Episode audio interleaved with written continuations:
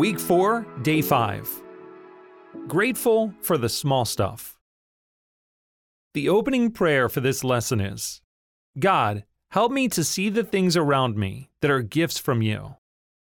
The main point of this lesson is be aware of your blessings, especially when life is broken. Sometimes in recovery, the brokenness of life becomes so overwhelming that you forget your blessings. Studies have shown that those who practice daily gratitude experience higher levels of alertness, enthusiasm, determination, optimism, and energy. These people also experience less depression and stress. They are more likely to help others and make greater progress toward achieving personal goals. If you take a minute, you can probably come up with a list of good things for which you can be grateful. In James 1, verse 16 to 17, the Bible says that every good and perfect gift is from God. In Matthew 5, verse 45, it even says that He is good to the wicked. Since every good thing is actually a gift from God, there is plenty to thank Him for.